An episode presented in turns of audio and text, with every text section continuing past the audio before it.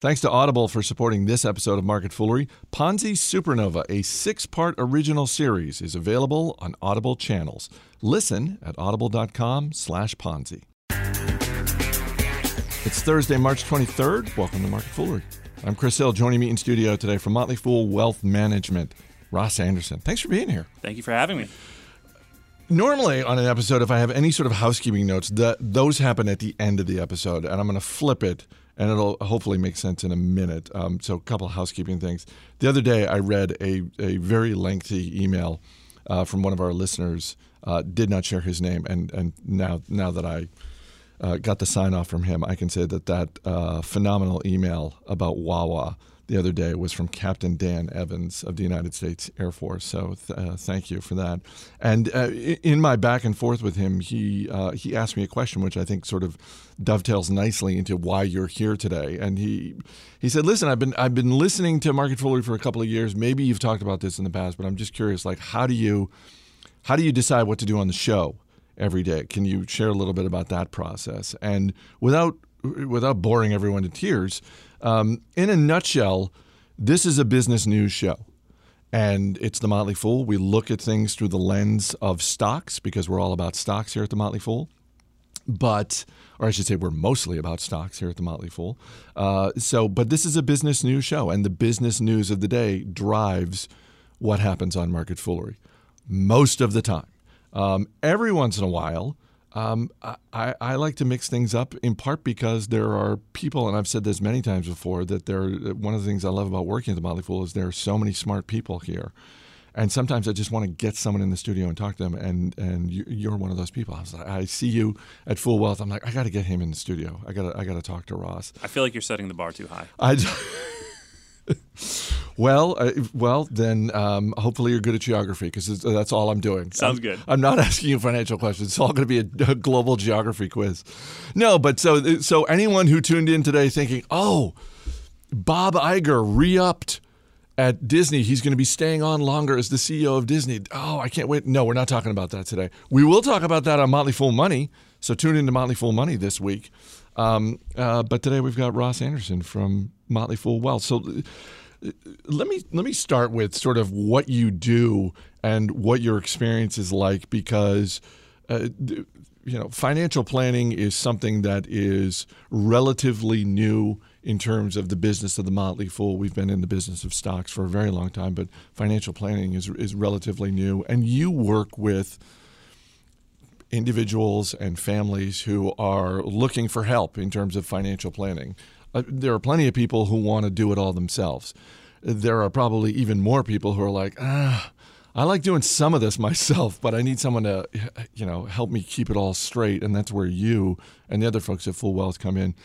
What kind of questions are you getting these days? Because everything I've just laid out is is against the backdrop of a stock market that has done quite well for a surprisingly long time. And I'm wondering if that is, is changing sort of the types of questions you're getting these days. I mean, there, there's always market related questions, and, and, and the, the questions that we get the most often that are, are really meaningful have to do with the, the decisions that people have to make, and whether that's uh, very rarely is that what stock do I buy that, that people come to a financial planner for. There's lots of great resources for that, both the Motley Fool's services and, and the Fool Wealth uh, managed account products. But uh, decision points what do I sell? How do I raise capital? Should I be repositioning my portfolio after a run up like this? Th- those are the things where, where it gets a little bit hairy, and, and there's very rarely a, a black and white answer, but, but we can add a lot of value. So, uh, I mean, how much hand holding, for lack of a better term, do you have to do? Because when we talk about investing in an individual company, whenever possible, we try and remove emotion from the equation. But you, I feel like that's not even an option for someone in your job because emotion is always wrapped up in money. Well, there, there's always emotion on the other side of the table. absolutely. Anybody that thinks that they can take all of the emotion out of their financial decisions is, is out of their mind. it, it is always emotional um, and, and kind of on the edges of, of market cycles are where we think that we make a lot of, of benefit for people. Um, you know, in, in 08, 09, financial planners were hearing, oh my gosh, that hurts. How do I stop that from happening? Uh, Wait, how do I stop the market from going down? Yeah, yeah. I mean, how, how, do how do I blunt the impacts of that? What should I be doing so that this doesn't hurt so much? And then you know they take some cash off the table in, in their equity portion, and then there's a run up, and they go, wait, I didn't make as much money as my neighbors. How do like what do I do? And and that's a process of of consistently underperforming what you could be doing had you just stayed put and stayed patient. So, uh, keeping people on a ride that they're comfortable with is probably the number one thing we can do, at least in terms of, of portfolio positioning. Is it the sleep factor, which is something I mentioned from time to time? Because that's that's how I think about my own investments. Is just sort of, am I able to sleep at night? Because if I'm losing sleep over a big financial decision, or more specifically over a given stock then I that's that's my body telling me get out of this thing. Yeah, no, no doubt about it. But the the sleep thing changes for people. People's risk tolerance, the way they would assess themselves as an investor, changes depending on what the market's done. That's not a consistent response that people give. And so when the market's been doing very well, people uh, believe themselves to be very aggressive investors, and then they get kicked every once in a while, and and and then they respond differently, and and then believe that they're a very moderate or, or even a conservative investor. Uh, so keeping people off that seesaw and, and trying to introduce some um, kind of the counterpoint, uh, and, and, and it's not that everybody shouldn't be conservative or shouldn't be aggressive, uh, but it should correspond to your situation, and particularly, uh, you know, I, this is kind of a could be a boring topic, but when I think about risk, it is two factors. It's can you take risk? Do you have the ability to, which is really time horizon based. If you need money next year, should you be in stocks? Probably not, not with that money. Uh, and then for the longer term stuff, it's a matter of how much are you comfortable with? You know, uh, and, and I put numbers to a loss percentage normally. So if we saw a 20, 25% loss in your entire stock portfolio, what does that mean in numbers for you? And, and, it might have meant something different from the last time we went through that type of a downturn. 08, 09, you know, that, that's quite a ways ago now. So somebody might have been dealing with, you know, a portfolio of, of 100 grand at that point. Now it's 500. So a 25% loss is much more meaningful in dollar terms than it used to be, maybe for that type of an investor. Uh, and even though they've seen the percentages, they haven't seen that kind of money evaporate uh, in the short term. So, so we, we put numbers to that and kind of uh, poke people on, on where they, they think that their risk tolerance truly is. That's interesting because I hadn't really thought of risk in the sort of two track way that you just laid it out. I've I've always thought of risk as a personal tolerance thing, not into, so that's great that you're able to sort of say, look, when we talk about risk, we're talking about two things. One of them has everything to do with your stomach and, and what, what you can handle, and the other has nothing to do with your stomach. It has everything to do with time. That's exactly right. So, when it comes to uh, the stock market right now, and and you were uh, out in Arizona recently with me and a, a, bunch of our colleagues when we had our Motley Fool One event out in Scottsdale. Um, I don't know if, and I know you had meetings with people out there with with individual folks that you're working with. I don't know if there was any sort of theme or pattern to the questions that you were getting, um, or if you've heard heard any sort of theme emerging in the intervening weeks. Again, this market, the way it's going um, are people n- nervous? Are they enthusiastic? Do you do you ever have to um, verbally slap someone into into uh, sort of like wake up? You're not that good a stock picker. The market's been great. You've benefited, but you know. I was just thinking of that when you were talking about how some people, I'm sure I'm guilty of this. When the market's going up, it's like, you know what? I'm really good at this stock picking thing. Oh yeah, and nailing then, it. And then when the market goes down, it's like, oh, I just I, I need to sell everything and just go into cash. Yeah. Uh, th- there's certainly a, a, component of that. The thing that I'm seeing most often right now, honestly, is is that people's political affiliation has a lot to do with how they feel about where things are right now. Interesting. Uh, and, and, it's the total opposite of where it was a couple years ago. Um, you know the the and, and I'm I'm not taking a political stance in one direction or the other, but but folks that believe that we're moving towards lower taxes and and, and that type of an, of an environment think that the market's just going to keep roaring. Uh, and I'm hearing that there there there's a lot of that tone.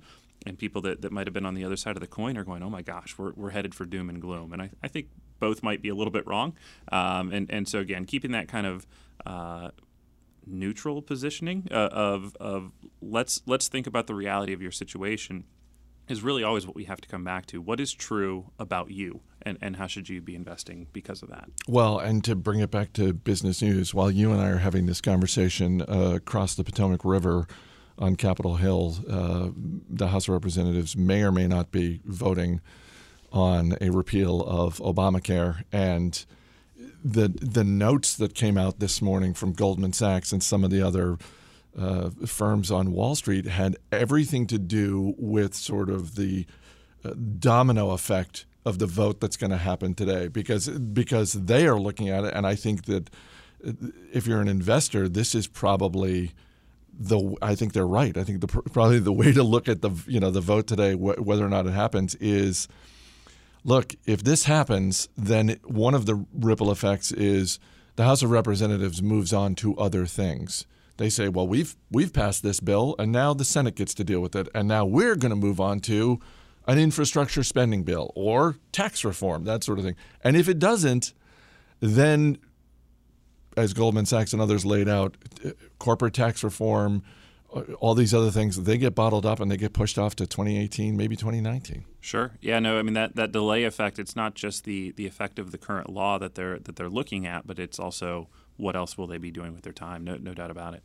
How did you get into this? How did you? At what point in your life did you wake up and say, you know what, I want? Because th- this is this is a, a, a very interesting field, but I could also see someone, particularly when it comes to taxes, just sort of dealing with taxes. Um, just saying, oh, I don't, I don't, know if I can do this. At what at what point did you say, this is what I want to do? Yeah, I mean, I, I, I wish I had some some grand plan that I'd come into the industry with. That that wasn't really it. Um, I was studying finance at the time. I went to Christopher Newport, which is right next to a Wawa, by the way. So I, I'm I, I, I, I, am part of Team Wawa uh, as part of that argument. But uh, I went to Christopher Newport University, studied finance, and and I was kind of at the crossroads that that I think many kids coming out of college face, which is what am I going to do with this thing? Right? You know, I'm I'm accumulating some knowledge, but I don't really know where to go.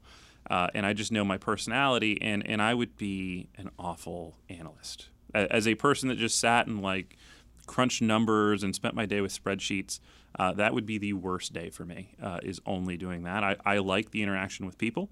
And, and, that meant for me that I ended up gravitating towards the sales side uh, of finance. And, and that was a financial planning or a broker role. And, and then I kind of learned what I didn't like about that space uh, which is that you're almost always selling. You never meet somebody and you don't have an agenda uh, when you're in that role, and, and if you do, you're probably doing it wrong.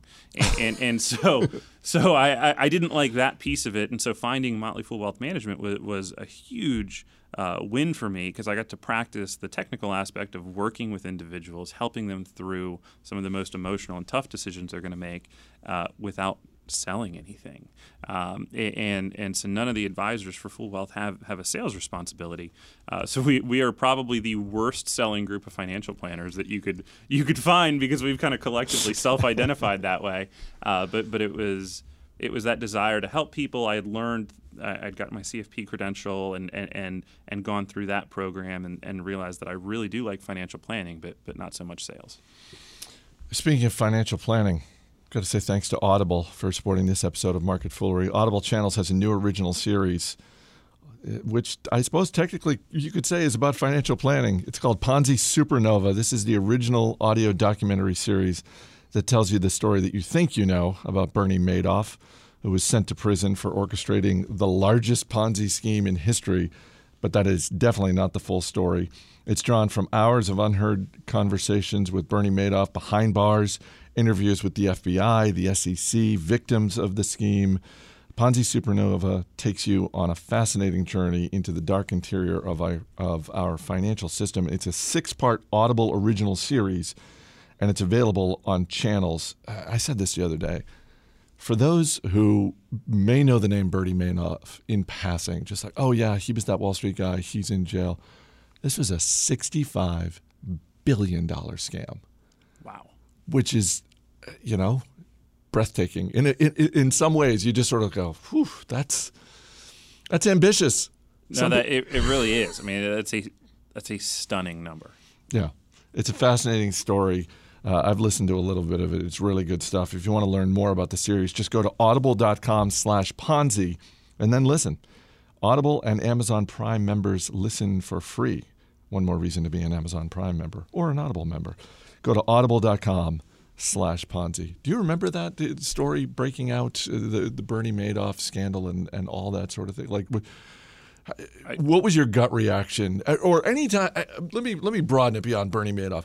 Anytime, given your role in financial planning, anytime you see a story about some sort of fraud, whether it's a, a, a, single broker or it's you know approaching the Bernie Madoff scale, what goes through your mind? Uh, honestly, for me, it's a little bit of disappointment, and and there are there's negative influences in, in any business, but our, our industry, finance, seems to get shown in such a terrible light most of the time. Uh, and, and I, I love all the Wall Street movies. I really do. Everything from Boiler Room, Wall Street, Wolf on Wall Street. Th- those are all entertaining stories. Uh, pursuit of happiness I also love and, and, and actually shows our, our industry as an opportunity and, and it was a different time at that point.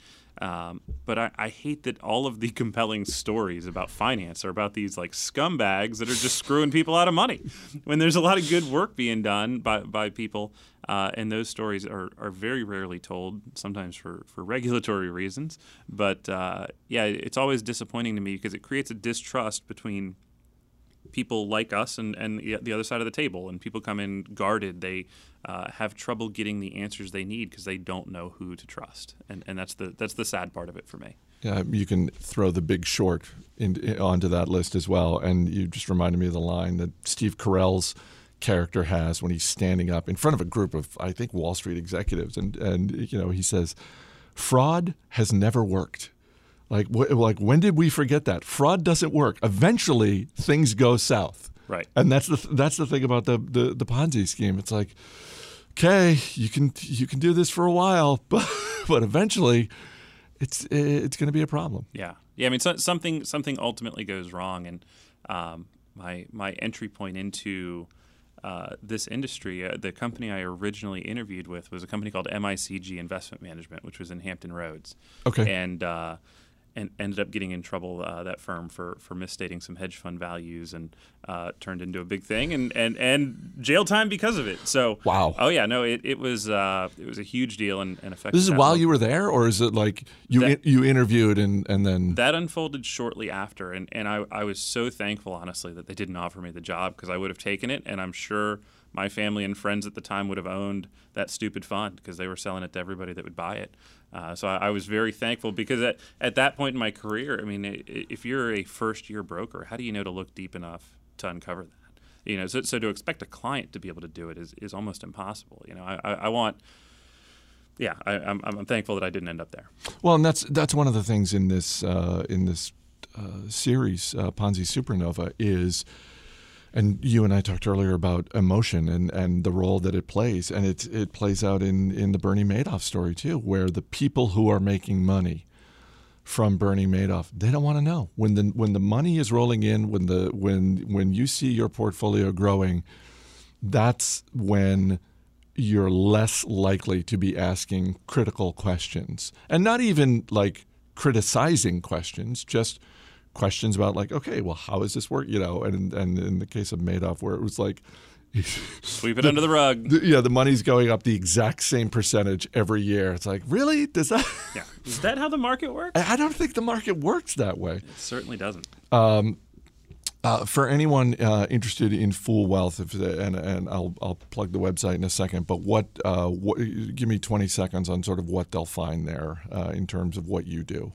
Sure. So, so it's a managed account solution. So, so it is. Uh, we, we call it foolish investing. It is it is the foolish investing principles of long term buy and hold, uh, of being business first uh, for people that don't want to do it themselves. Um, so we've got a, a, team of investors that are uh, running a bunch of different strategies, um, and we're, we're running a promo right now. The first month of management fees are free as long as you register with us by uh, next the end of next Tuesday, which is uh, the 28th of March, uh, and the first month. So you get to see basically what we would do for you, uh, no charge, and if you stick with it, uh, it's a it's a modest fee after that. You want to learn more? You can go to foolwealth.com/radio. That's foolwealth, all one word. Foolwealth.com/slash radio. You can see what Ross Anderson and his colleagues are doing down there. Thanks so much for being here. I really appreciate it. I know this is a busy time of year for you, so I really appreciate it. Tax time, really? By the way, I, I, need to talk to you after uh, after we're done here. Got to get it in order, Chris. Come on. Thanks for being here. Thanks for having me. As always, people on the program may have interest in the stocks they talk about, and the Motley Fool may have formal recommendations for or against. So don't buy or sell stocks based solely on what you hear. That's going to do it for this edition of Market Foolery. The show is mixed by Austin Morgan. I'm Chris Hill. Thanks for listening. We'll see you next week.